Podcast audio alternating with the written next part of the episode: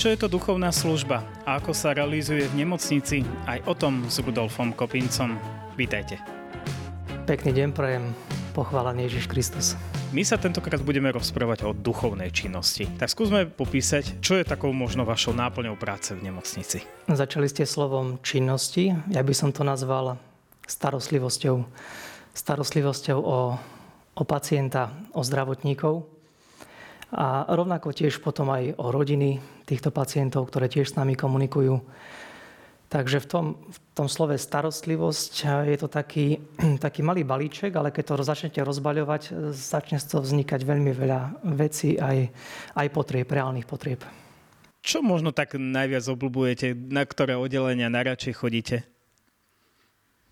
Tak to, čo ma prvé zaujalo, že, že nemocnica mala 33 takých, takých oddelení alebo jednotlivých mm, tých odborov. A hovorím si, že, že fíha, že ako Kristové roky, tak, a, tak začal som tam postupne prichádzať a každé to oddelenie má takú, takú svoju atmosféru, svojich pacientov, ktorí sa veľakrát menia v priebehu týždňa, desiatich dní, no ale sú oddelenia, kde pacienti sú veľmi dlho, niekedy aj roky. Takže ktoré je to, ktoré mám najradšej, no neviem, všetky sú svojím spôsobom aj krásne, aj, aj sú aj výzvou pre kňaza. Keď prídete na nejaké to oddelenie, ako to funguje, keď tam prídete? Tak obyčajne ľudia vravia, že fíha, že aké je to dobre zorganizované, že, že ako to pekne funguje, ale, ale nevidia za tú, za tú plachtu, že, že tie veci vznikajú za, za pochodu a, a v podstate na začiatku bola, bola potreba telefonát, že prosím vás, máme tam otecka, mamičku alebo, alebo syna, dceru, mohli by ste prísť, že je v ťažkom stave alebo niečo sa stalo. No a kňaz prichádza. No na druhej strane nie je to ako keď prídem k niekomu domov, lebo je to zdravotnícke zariadenie, ktoré má svoje pravidla, má svoj poriadok a, a tam môžu niekedy potom vznikať a, otázniky, ako sa mám tam správať, čo môžem, ako sa mám obliekať, aké ochranné prostriedky a kde vlastne ja patrím. Takže všetko sa to tak buduje naozaj tak za pochodu a veľa vecí ešte, ešte nie je vykomunikovaných a potrebujeme ich tak objaviť a, a definovať. Čo robíte vlastne s tými pacientami? No, ja som si priniesol aj, aj zo pár takých pomôcok. Tak zoberiem takéto, takéto obrázky, ktoré, ktoré nie sú až tak obrázkami, ale sú, sú potvrdeniami. Takže z druhej strany je, že duchovná služba prišla na zavolanie pacienta alebo rodiny a vyslúžila tieto sviatosti církvy alebo fakulty a sú tu vymenované napríklad krst, alebo birmovanie, sviatosť zmierenia, sviatosť Eucharistie, úplné odpustky, pomazanie chorých, viatikum, požehnanie mamičky pred pôrodom alebo niečo iné už podľa potreby. Takže a, najprv vznikla táto prvá, tento dobrý pastier, ktorý si tak berie tú ovečku a, a tuli si ju k sebe. No a dal som vytlačiť tisícku týchto obrázkov, takže tisícka padla a potom prišla ďalšia tisícka, ďalšia a ďalšia.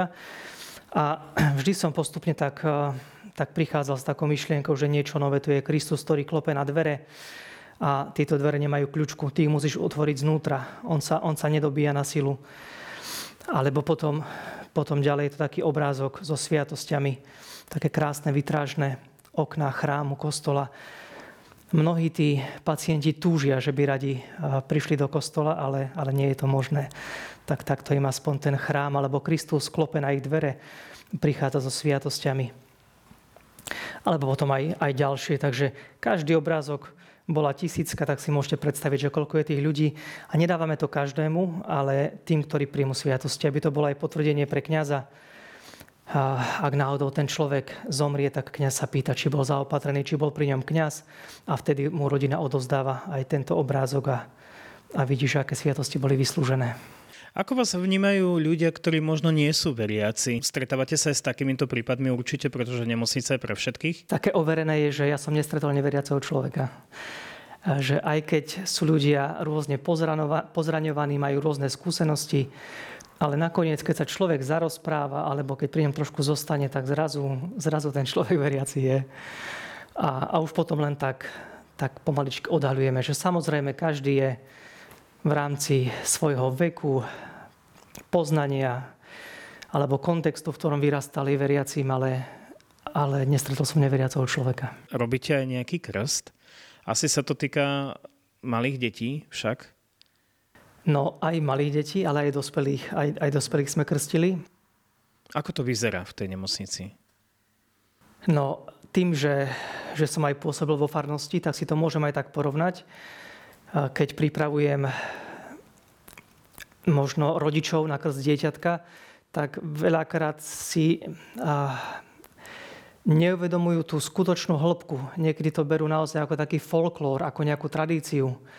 A kňaz sa potom snaží za tú kratučku chvíľku im tam niečo povedať, pozvať ich do tej hĺbky samotného krstu a sviatosti. Ale v nemocnici, tak tam, tam ľudia už naozaj neriešia banality. Tam, tam si uvedomujú, vychádza to z ich bytostnej potreby a túžby, že, že si prehodnocujú celý svoj život. To je pri dospelých. A pri maličkých deťoch ja som doniesol aj, aj takéto, takéto malinké košielky, aj takúto malú krstnú sviecu, takýto malý paškal. A občas sa stane, že nás zavolajú zdravotné sestry z pôrodnice, že sa predčasne narodilo dieťatko. A, a, a to dieťatko je krásne, nádherné, malinké, ale žiaľ, keďže sa narodilo veľmi skoro, tak vieme, že, že nedokáže, nedokáže dlhšie prežiť iba niekoľko hodín. No a vtedy prichádzame k tomu dieťatku, ak mamička súhlasí a treba si uvedomiť, že mamička je veľakrát v strese, alebo aj ten otec, čo sa stalo. A je dobré, ak ten personál pomôže, poradí. Máme tu kniaza, zavoláme ho. A potom tí rodičia budú veľmi vďační aj tomu personálu. A No len aby, aby toho kniaza zavolali, to je dôležité. A potom kňaz, ktorý príde, tak aj sa tam spolu modlíme so sestrami. Veľakrát sú aj oni hlboké dojaté, keď sme tam spoločne a vyslúžime krst. Pýtame sa aj mamičky, aké meno dá dieťatku. A, a potom aj vyslúžime ostatné sviatosti. A dokonca aj sviatosť birmovania v takejto, v takejto chvíli. No a toto sú malinké košielky, ktoré sú ako taká, taká dlaň dospelého človeka ale asi tak, mm, asi tak tomuto dieťatku tak môžu pasovať. A dávame potom mamičke. A veľakrát jej nedochádza v tej rýchlosti, čo sa všetko udialo, ale potom, potom postupne v nej tie veci aj vypuknú, aj si prechádza aj smútením, aj bolesťou, ale, ale tieto sviatosti vnášajú veľkú nádej a pokoj.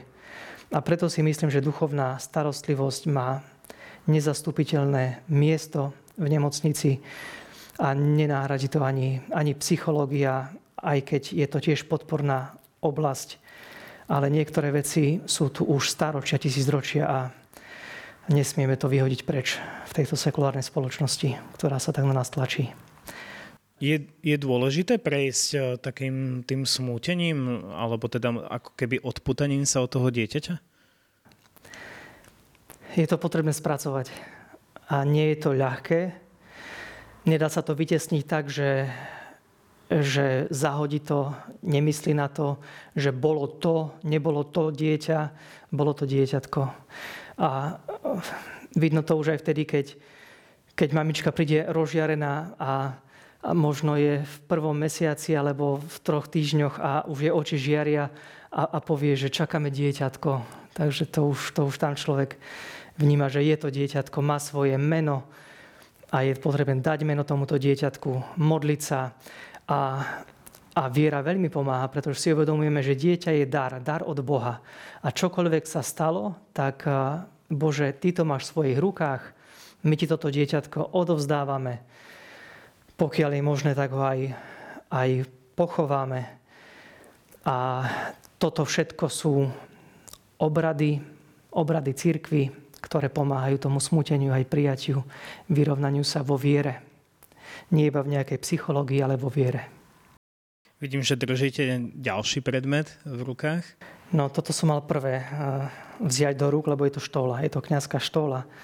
A ja som si aj pri vašej relácii všimol, že že vy hovoríte o takej činnosti alebo o takej práci pre dobro ľudí a ja hovorím, že ja nie som sociálny pracovník, že ja som kňaz. A, a štola je, je symbolom, znakom kňastva. Kňaz si ju dáva pri vysluhovaní sviatosti, aby, aby bolo aj zrejme, že čo vlastne robí, že on, on koná v mene Krista, ktorý nám sviatosti dal. A tiež si uvedomujem, že kňaz je ten, ktorého posiela biskup.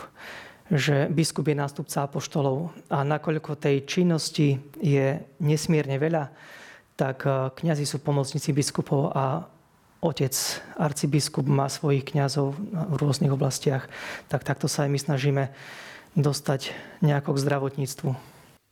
Vy ste pri svojej práci často aj teda pri smrti však. Ako toto vy osobne možno vnímate? je dobré aj, aj ľudí pripravovať na okamih eh, prechodu touto bránou, aj vo svetle viery. Ako kňaz ja hľadím vždy na Krista, že Pane, Ty si ten, ktorý sa stal človekom, jedným z nás a Ty nám ukazuješ, ako žiť. Ukazuješ nám Otca. Si v tom všetkom s nami, čo sa deje a tiež ty si ten, ktorý nás upokojuje. Nebojte sa, idem vám pripraviť miesto. Alebo ty si ten, ktorý, ktorý vie, že prejde touto bránou smrti a vidíme ťa v Gecemanskej záhrade. Aktuálne sme aj v čase pôstu. Pripravujeme sa na tajomstvo Veľkej noci bolesti, smrti a zmrtvých stania. No a toto všetko je potrebné o tom rozprávať s človekom primerane jeho situácii, jeho duševnému, duchovnému stavu a a pomaličky ísť do hĺbky, aké je on schopný. Boli aj situácie, kedy vás možno poslali preč, že viete čo, ďakujem, ja sa s vami rozprávať o tomto nebudem? A situácie sú, sú rôzne, ale obyčajne sú pozitívne. A obyčajne sú pozitívne aj v tom, že ak ma zavolá rodina a prídem k tomu človeku, alebo ten sám pacient si to žiada, prosí aj personál, zavolajte mi kniaza, tak keď sa spolu modlíme, rozprávame, tak snažím sa nahlas modliť. Mám aj svoju knižo, knižočku obrady vyslovania sviatosti a tam zistujem, že aké krásne, hlboké sú tieto obrady, že tam nie je jedno zbytočné slovo. A ako eh, veľmi rád to čítam nahlas, zreteľne, aby aj ten na konci izby to počul. A koľkokrát mi tí samotní iní pacienti hovoria, že duchovný otec, prosím vás, prídete aj ku mne? Veriaci človek, aj keď napríklad, že už nekomunikuje, začnem sa pri ňom modliť, možno je tam aj rodina a on sa začne modliť s nami. Že tá modlitba je v ňom tak hlboko vpísaná, že jemu to automaticky z neho vychádza. No. Ak je niekto, kto sa v živote nemodlil, tak asi nemá čo vychádzať. Tak. A bolo zo pár prípadov, a to by som na prste jednej ruky, na prstoch jednej ruky spočítal, že, že rodina reagovala, že, že odíte, kto vás tu volal, keď videla kolárik. Ale ak človek reaguje pokojne, kľudne, že viete, že ja, ja tu pracujem, ja som tu doma, tak sa tí ľudia upokoja. Ideme k vám. Uh, pamätáte si na svoje časy rozhodnutia, že ja idem za kniaza? A samozrejme, že áno. Pamätám si. Bude mať o chvíľočku 43 rokov. Takže pochádzam z tej generácie, ktorá, ktorá si v detstve prechádzala aj obdobím totality. A u nás sa v rodine veľmi žie, viera nepraktizovala. Aj keď potom po páde totality bolo pre mňa veľkým darom, keď som sa dostal do kresťanských spoločenstiev, aj spoločenstva, mohol som ísť na prvý tábor a bol to kresťanský tábor No a tam si pamätám aj tie okamy, že bola denne Sveta Omša. Najprv som bol aj v kostole, až tam úplne vzadu pri orgáne, kde som počúval, ale potom som bol stále bližšie v lavici. Potom prišiel okamih, kedy ma, kedy ma pozvali ministrovať a už som bol tak bližšie pri oltári. A, a stále tak v sebe cítim aj, aj teraz, keď som 16. rok kňazom, že, že si ma tak pán stále tak hĺbšie priťahuje. A toto je také krásne, že aj ľuďom hovorím, že nebojte sa, ak niečo neviete, že ja veľa vecí neviem, ale tak pán si ma tak stále priťahuje a učí. Takže je to taká, taká cesta, tak by som to nazval, za Kristom. A aká bola cesta práve do nemocnice? Bolo to jedno z tých oblastí, kde by ste chceli pracovať? No, pravdu povediac, ani som o tom netušil, že budem niekedy v nemocnici. A mladý kňaz sa venuje prirodzene mladým a, a rodinám, spoločenstvám, takže že aj tým som si prešiel.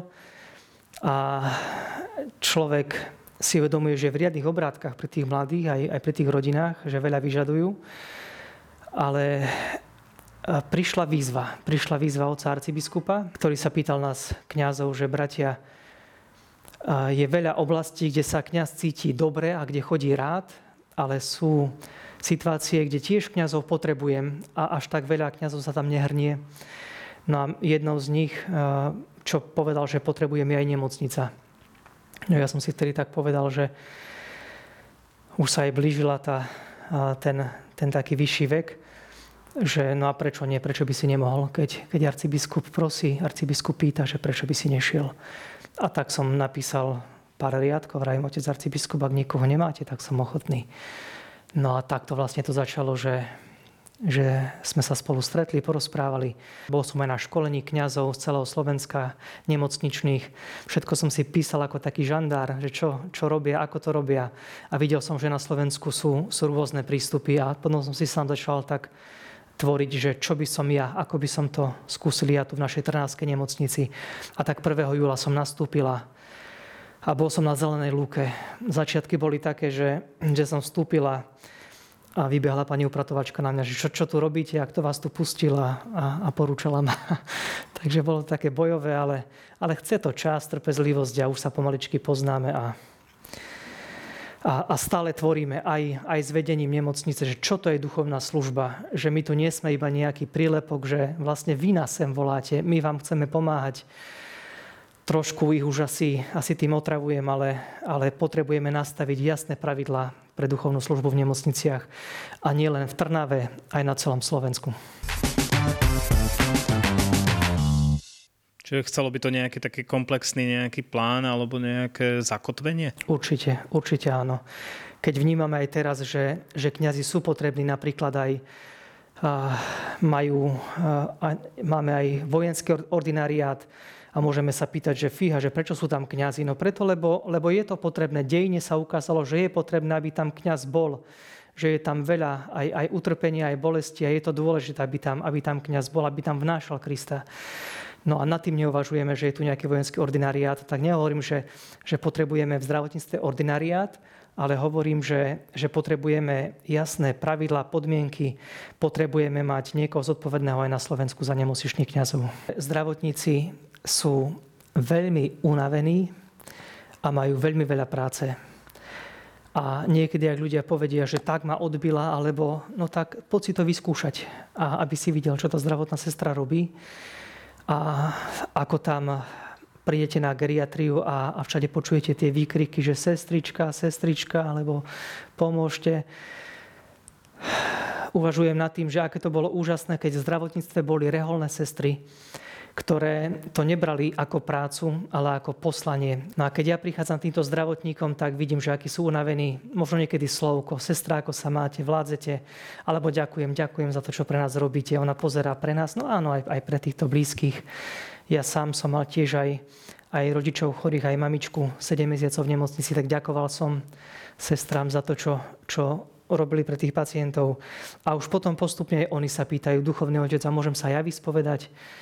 Alebo už som dlho nebola na spovedi, alebo sestričky povedia duchovný otec, toľko pacientov tu zomrelo na oddelení a počas covidu to bolo niečo, niečo neskutočné, že mohli by sme to tu požehnať, posvetiť. Ja hovorím, dobre, tak ja prídem. No a keď prídem, tak, tak sestričky reagujú, no dobre, posvete to, my máme svoju prácu. A ja vravím, že nie, nie, sestričky, že teraz bude pekne pauza pre vás, že pacienti počkajú, ideme sa pekne pomodliť. A potom pokropíme svetenou vodou, tiež aj kadidlom požehnáme, ako to býva. A poviem, sestri, ak sa vám páčilo, tak na budúci rok ma volajte znova. Ja vám veľmi pekne ďakujem za veľmi podnetný rozhovor a prajem všetko dobré. Ja ďakujem za pozvanie a bolo to toho strašne veľa. Prepáčte, že to bolo tak naraz všetko, ale rád prídeme inokedy. Tak požehnaný deň všetkým.